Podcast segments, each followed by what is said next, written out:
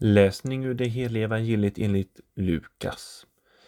I den sjätte månaden blev ängeln Gabriel sänd från Gud till en ung flicka i stadet Nasaret i Galileen. Hon hade trolovats med en man av Davids släkt som hette Josef och hennes namn var Maria. Ängeln kom in till henne och sade Var hälsad du högt benådade. Herren är med dig. Hon blev förskräckt över hans ord och undrade vad denna hälsning skulle betyda.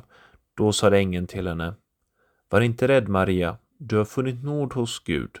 Du ska bli havande och föda en son och du ska ge honom namnet Jesus.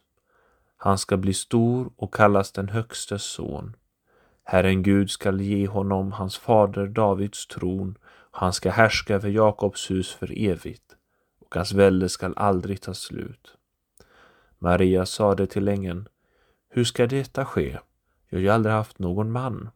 Men ängeln svarade henne. Helig ande ska komma över dig och den högstes kraft ska vila över dig.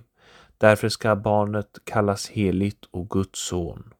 Elisabet, din släkting, väntar också en son nu på sin ålderdom. Hon som sades vara ofruktsam är nu i sjätte månaden. Ty inget är omöjligt för Gud. Maria sade, jag är Herrens tjänarinna, må det ske med mig som du har sagt. Och ängeln lämnade henne.